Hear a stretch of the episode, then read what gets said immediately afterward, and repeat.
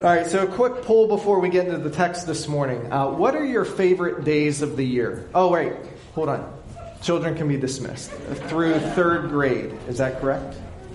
Yes, so kids through third grade can be dismissed. So while they're exiting the sanctuary, what are your favorite days of the year? You can say them out loud, don't worry. The end of daylight savings. The end of daylight savings time, that's a good one. The end of the school year. Any other good ones? Friday. Thanksgiving. First day of spring turkey. First day of spring turkey. All right. Any others? Christmas. Thank you. I mean, any other favorite days? New Year's. What's that? New Year's. New Year's. Okay, that's a good one. Maybe a birthday? Yeah, I like my birthday. Yeah? You celebrate it for a month. You like your birthday. You celebrate a whole month. Easter? Every day I'm alive. Every day you're alive. Okay, now we're, trying to get brownie points. Okay, so we have the good days. How about your least favorite days? Tax time. The first day of school. Going to the doctor's office, all right? Or the dentist, or any of those things. Coming back from vacation. Monday. Any other bad days, least favorite days? Well, this morning our text is bridging the gap from probably one of our most favorite days and our least favorite days. And in so doing, God is reminding us that he works in all things as he presents himself to us through the gift of his son. Our passage, and we're going to be in Luke chapter 2, very familiar passage for Christmas. This passage is the account of the birth of Jesus. And when we think about what takes place at Christmas time, and when we reflect and remember back to over 2,000 years ago, what took place in a little town named Bethlehem, in the shadow of Jerusalem, we are reminded again that the presence of Jesus brings great joy to a world that is weary and lost. It's important for us to understand something about joy, and we talk about this from time to time, but joy is far different than being happy. We can be happy for all sorts of things, but it only lasts for a moment. But joy lasts forever. When we think about joy and the understanding that joy is a resolved hope, a state of eternal bliss, an exaltation of God's kindness and grace, that joy is more than just a quick, passing, fleeting moment. And I would say, as in 6 days, many of you will gather around a Christmas tree, much like these. And if you're looking to find your joy based on what's underneath these trees, it won't last longer than the wrapping paper lasts on the gifts. But if you're able to stop and consider the gift, the reason why we celebrate a day like we do in Christmas time, and you understand what God is showing you and telling you and encouraging you to see, that you will see that your joy will last long beyond a day or a season. Because for us as believers, right, every day is a joyous day. Every day. Not just a season, not just a time, not just a moment. But if we know Jesus and we have found ourselves not under a Christmas tree, but under the cross, knowing what Jesus has done for us, then all of us have joy that will last forever. Christmas, as we see in the text, begins with a decree. I'm going to read to you in Luke chapter 2, verses 1 through 7, and I want you to see how God is showing this joy to a broken and lost world in the midst of a time where it wasn't a very good day and season for the lives of the people that were affected by this decree. We read in verse 1 of chapter 2, "Now in those days a decree went out from Caesar Augustus that a census be taken of all the inhabited earth. This was the first census taken while Quirinius was governor of Syria, and everyone was on his way to register for the census, each to his own city. Joseph also went up from Galilee, from the city of Nazareth, to Judea, to the city of David, which is called Bethlehem, because he was of the house and family of David, in order to register along with Mary, who was engaged to him and was with child. And while they were there, the days were completed for her to give birth. And she gave birth to her firstborn son. And she wrapped him in cloths and laid him in a manger, because there was no room for them in the inn." And so you see the bridging of the gap between the worst day and the best day, right? Christmas falls under tax season. That's why Jesus was brought to Bethlehem by his mother and father, right? Mary's still pregnant. She's very pregnant at this point. She's almost ready to have the child. And they, in this first century world, and we know from the names that are mentioned that Quirinius, who was governor of Syria, we're looking around 4 or 5 BC when this event occurs, because we have extra biblical writing that tells us when he was in charge of Syria that this census was given by Caesar Augustus, the emperor of the Roman Empire, that when he placed himself, or when he was placed on the throne, they required a census to be taken. For what purpose? So that they can count the people, so that they can be taxed. And this couple that God had miraculously worked through and visited, remember, Gabriel visited Mary and Joseph, that God was promising a Savior, that now the day is coming to completion. And can you imagine being Mary? You knew what God was doing, right? We sing the song, "Mary, Did You Know?" She knew full well what God was doing. That Jesus, the Savior, was coming. And within the anticipation and exaltation of that, they get a decree that they have to go register for taxes.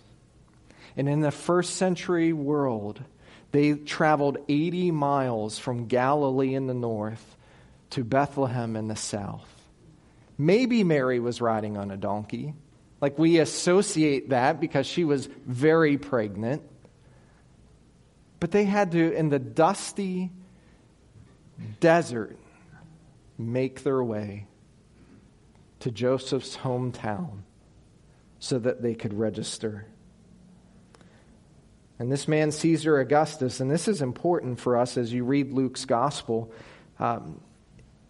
this man, Caesar Augustus, called the census so that he could collect tribute from these people.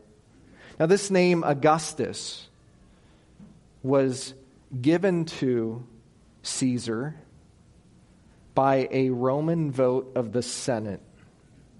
The word Augustus, or name Augustus, means holy or revered.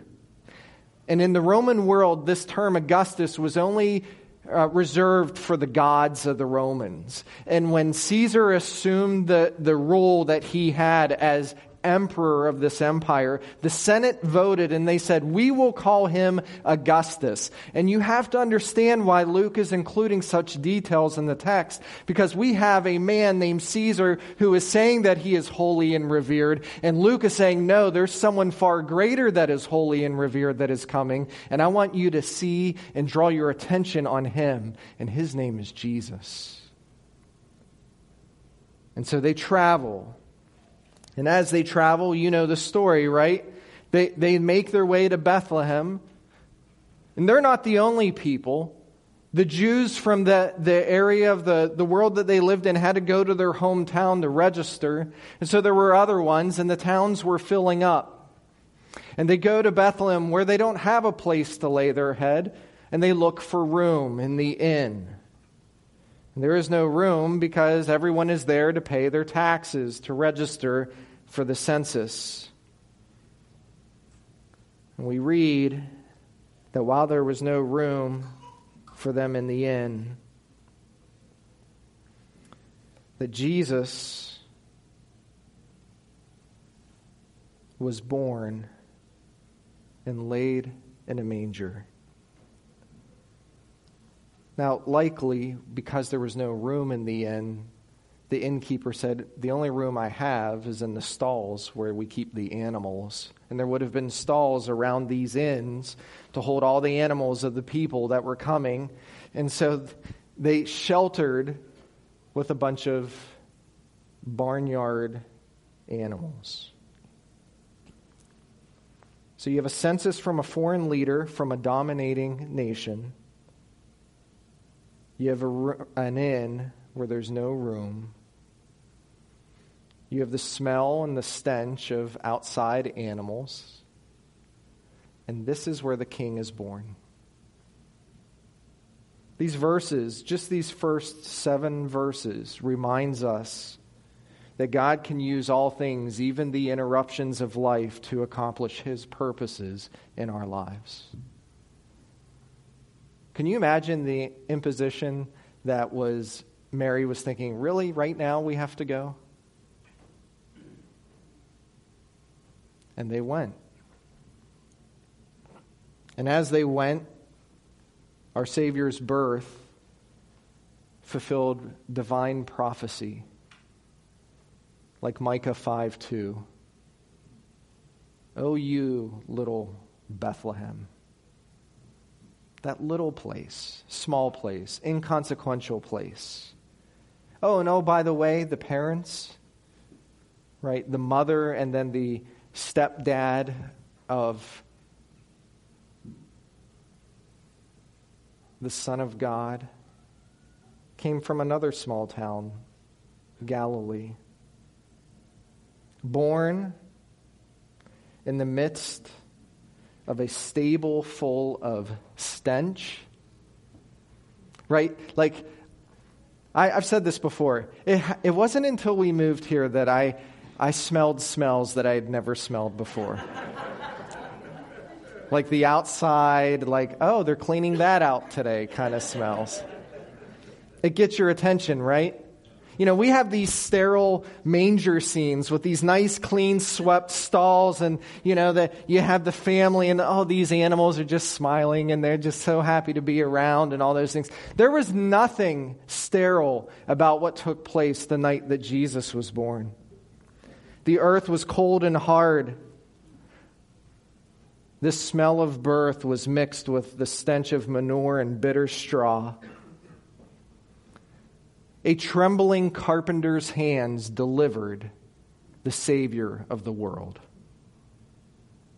Can you imagine the baby Jesus being born, kind of just waving helplessly as if falling through space, being delivered to the world? And his cry pierced the night. No child born into the world that day seemed to have lower prospects than that child. The Son of God, not born as a prince, but as a poor pauper.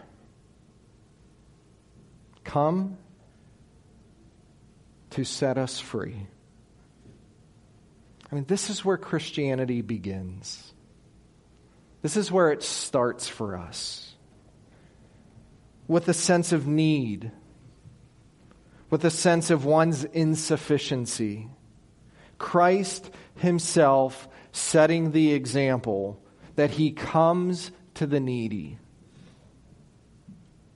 And he truly was born for those who are poor in spirit. Now, every day since 1965, 56 years now, in between the Grinch of Whoville,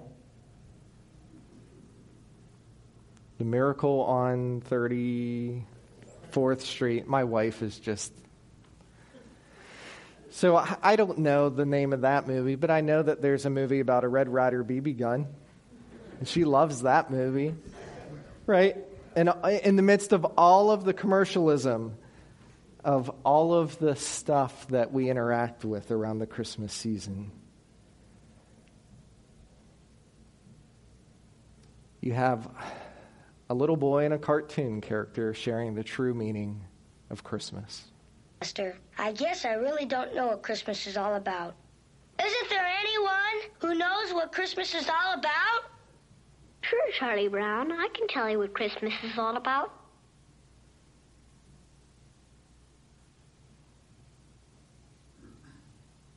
Lights, please.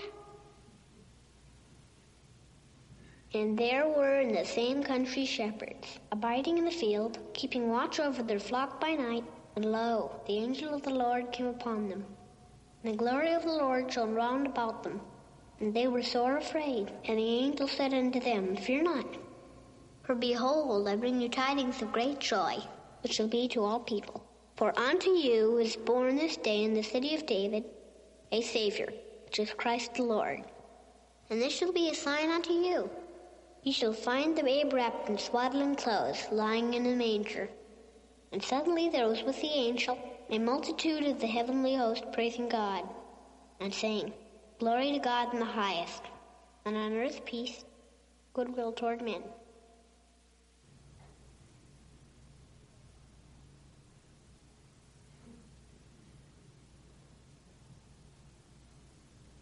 That's what Christmas is all about, Charlie Brown.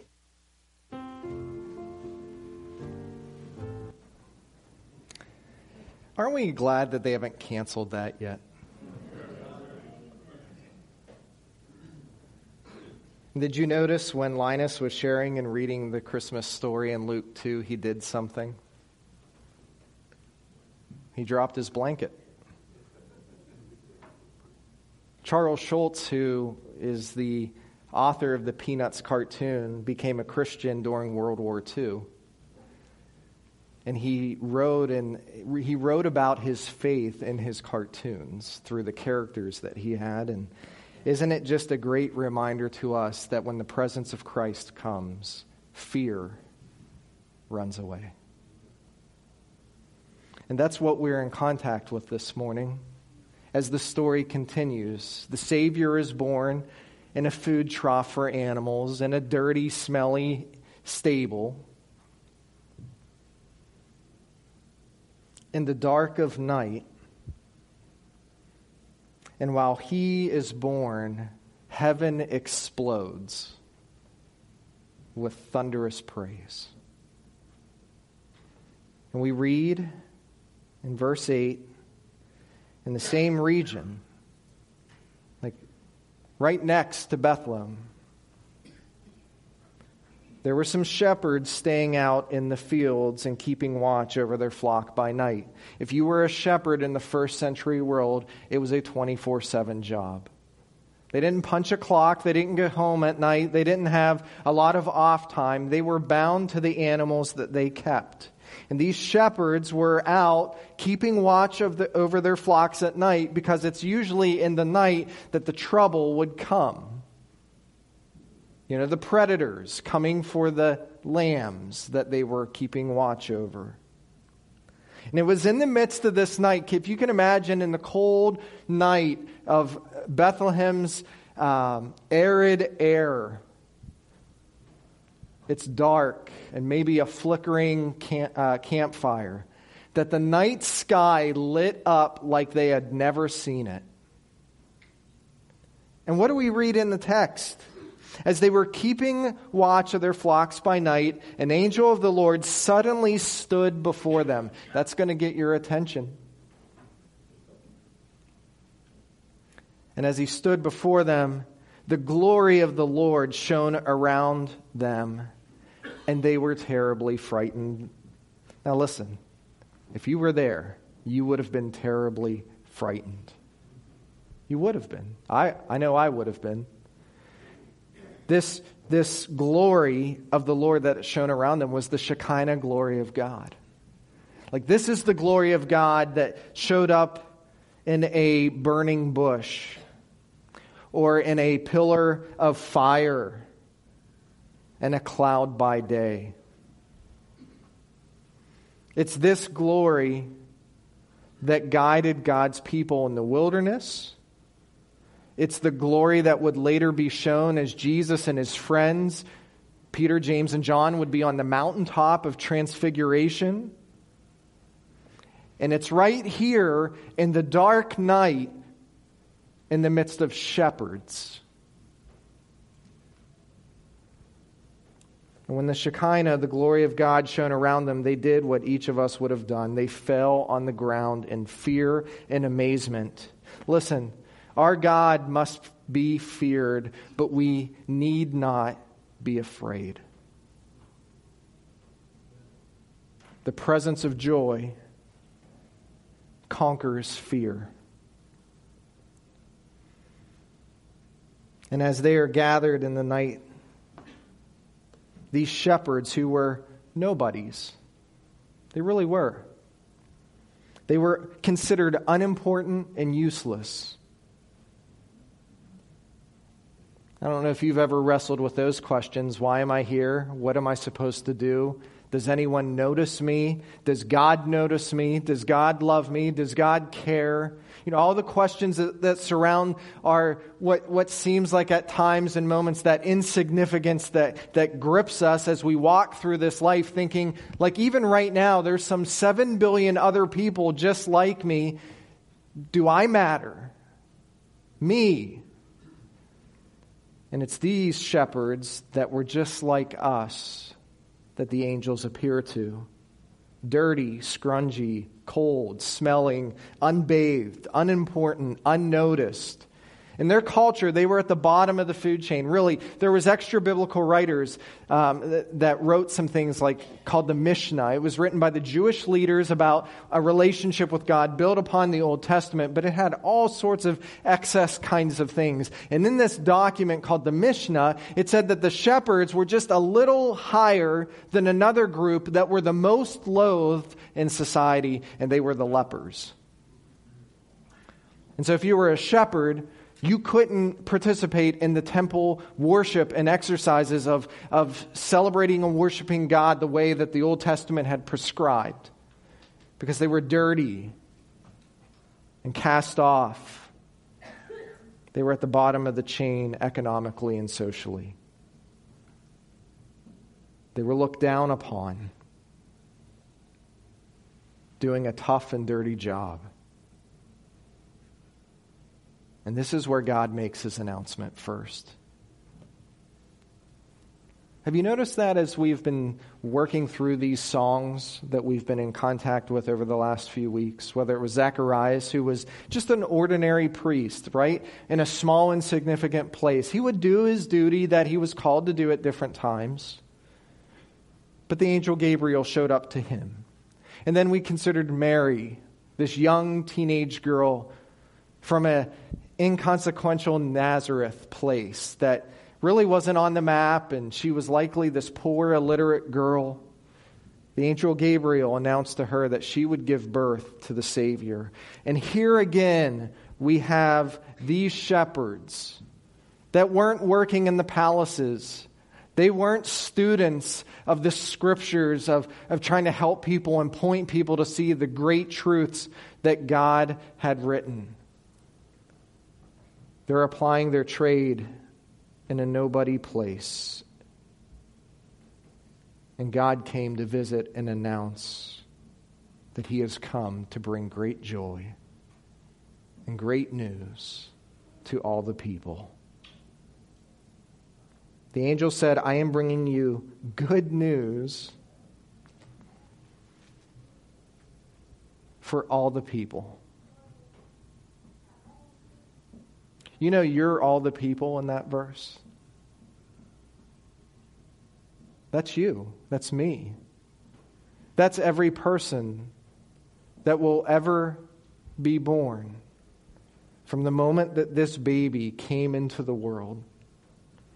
Good news for all people. Not good news for the priests, not good news for the religious, not good news for the zealots, not good news to those that have their life together, not good news for those that have everything worked out, figured out, planned out. They don't sin a lot, all those kinds of things. This is good news for all people, even dirty, smelly shepherds.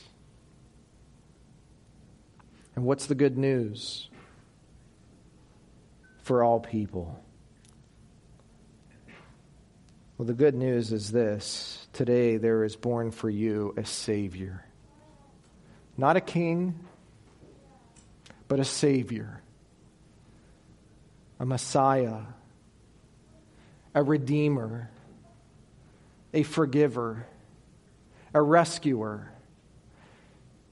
God who leaves heaven so that you can be healed. Today for you is born in the city of David a Savior who is Christ the Lord.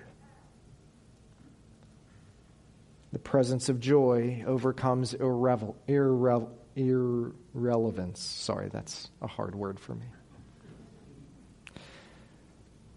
It's this idea that Christmas reminds us every year, no matter where you are, where you came from, what you've done, Jesus has come to set you free. I don't know where you're at this morning. I don't know what's weighing on your heart. I don't know what thoughts overwhelm you when nobody else is aware. But what takes place in a smelly manger is for you. God visiting for you so that you could be set free. These shepherds, these overlooked, cast-off guys, would have understood the significance of the angel's words. Because it's very likely that it's these shepherds ministering outside of Bethlehem, which was outside of Jerusalem, were tending and caring for the very lambs that would be brought to the temple to offer sacrifices for the sins of the people. And it's these shepherds in this night, as the angels announce, that they understand what it meant that today a Savior is born. Because their very work, life's work, depended on raising lambs for slaughter to hopefully pay for the sins of the people year by year. And it's these men that heaven makes its first announcement, and the joy that is associated with it, that today a Savior is born.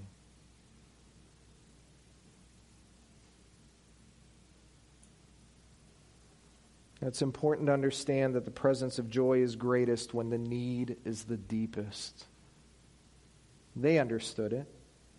They understood they had great need.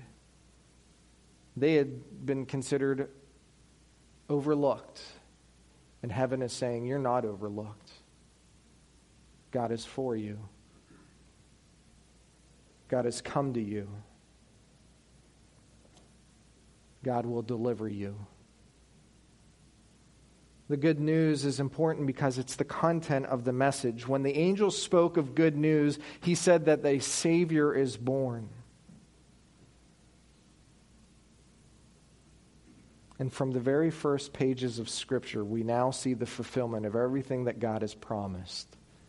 That help has come. Those lambs that they were raising, no longer needed. The Savior has come. I mean, in a very practical way, they were going to be out of work. Because their job wouldn't have been necessary. But they would much rather, because we see in the text, they were expecting and longing. They would much rather go and interact with the real Savior and see him who is Christ the Lord. Commentator William Barclay writes, "What a lovely thought it is to think that the shepherds who looked after the temple lambs were the first to see the Lamb of God who takes away the sin of the world." And so what did these shepherds do? The angel comes and visits. The multitude of the heavenly host shows up in the night sky, saying, "Glory to God in the highest, and on earth peace among men with whom he is pleased." And when the angels had gone away from them into heaven, the shepherds began saying to one another, "Let's go take a nap. When we wake up tomorrow, maybe we'll ask some questions about this." No, it doesn't say that. It's the middle of the night. They're in charge of flocks. And what do? Let's go and see this.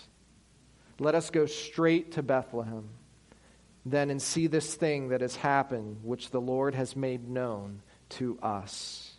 And so they came in a hurry. I don't know about you, but if you're ever in a hurry, like if I'm ever in a hurry, sometimes I leave things behind in a hurry. These shepherds are just like, "Hey, we got to go." And nobody is saying, "But what about all these lambs?"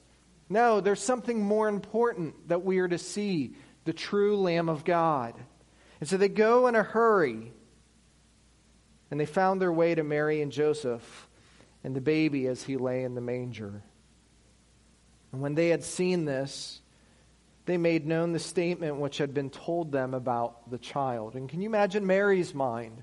Right? The angel had visited early in the beginning of her pregnancy, and she treasured the things that Elizabeth told her, and she treasured the thoughts of what God had said to her. And now you have these shepherds coming, and they wanted to see their Savior, and she treasured and wondered and pondered all the things that were being proclaimed. And the shepherds went back, glorifying and praising God for all that they had heard and seen, just had been told them. I mean, when they came and saw this child, there was nothing in this baby that would have told them, "He is the sacrifice." But their faith and the experience of God visiting them and seeing all the truths coming together, they knew when they left the presence of Jesus, they could praise God because the Savior has come. And the presence of joy is wrapped up in a baby laying in a manger. If you notice in what is said by the angels, "Glory to God in the highest, and on earth peace among men with whom he is pleased," God's peace and favor is not an imposition. It's not. He doesn't force it upon us. The angel speaks of God's peace and his favor that would rest upon all of the world. And I say would because it's a dependent statement. And on earth, peace among men. Not all men, everywhere. But with those whom he is pleased. And how are we pleasing in God's eyes? By faith. By faith we are deemed pleasing. The text says that the angels said, they didn't sing, so I took a little liberties with the hymns of Christmas and the song of the angels, because we're not sure if they were singing as a heavenly host or speaking as a heavenly host, much like in Revelation later when the angels are saying, "Holy, holy, holy." We're not sure if they're singing or saying. Whatever it is the constant heartbeat of the angels to give eternal praise to the King who has come, who is set apart above all. The Christmas message of this passage should make us sing year-round. I know some of you don't like to start singing Christmas music until maybe November 1st, mostly definitely after Thanksgiving. But some of you, it might be all right. May 5th, start singing some Christmas carols. How about for all of us? Is the song of Christmas on your heart year round? Are we singing praises to God for his faithfulness? The presence of God's Christmas joy was not forced upon these shepherds. They were told of good news and where they could come to seek and experience the presence of the good news itself. But they went, and they went in a hurry. And they were invited to the gift offered in love by their heavenly Father. This joy is for all, but received only by bowing to the King. This is important for us. In the humblest of circumstance, heaven's King came for us, dirty, sinful people. I haven't called you shepherds yet, but that's what we are, right? The Bible says that all of us are hurting because of sin. And sin brings destruction and a broken fellowship with God. And we couldn't reach God on our own. We couldn't go to God. We couldn't do anything to merit any favor from him. And yet God sees past that and he says, I want to come to you because I love you more than you know. And when he gives the invitation to come and see what he has done, we have to respond. We must respond. We must go in a hurry to receive the gift that he gives. It's not enough for us to hear about Jesus and peek into the manger and say, "Huh, okay, thank you." The truth is, even if Christ were born in Bethlehem 1,000 times over, but he is not born again within you, you would still be eternally lost. Christmas reminds us, shouts to us, that we must come and see the Christ. And so I pray this season, when we come and reflect upon the graciousness of our King, that we come and see Jesus for who he is, the Son of God who takes away the sins of mankind. And I pray this Christmas season, no matter what hurts you are carrying in this world, and there can be a multitude of them, you know that there is a gracious, kind Savior who has come to give you rest and life and forgiveness. And maybe for the first time in a long time, this season will be full of joy for you because you know that God loves you.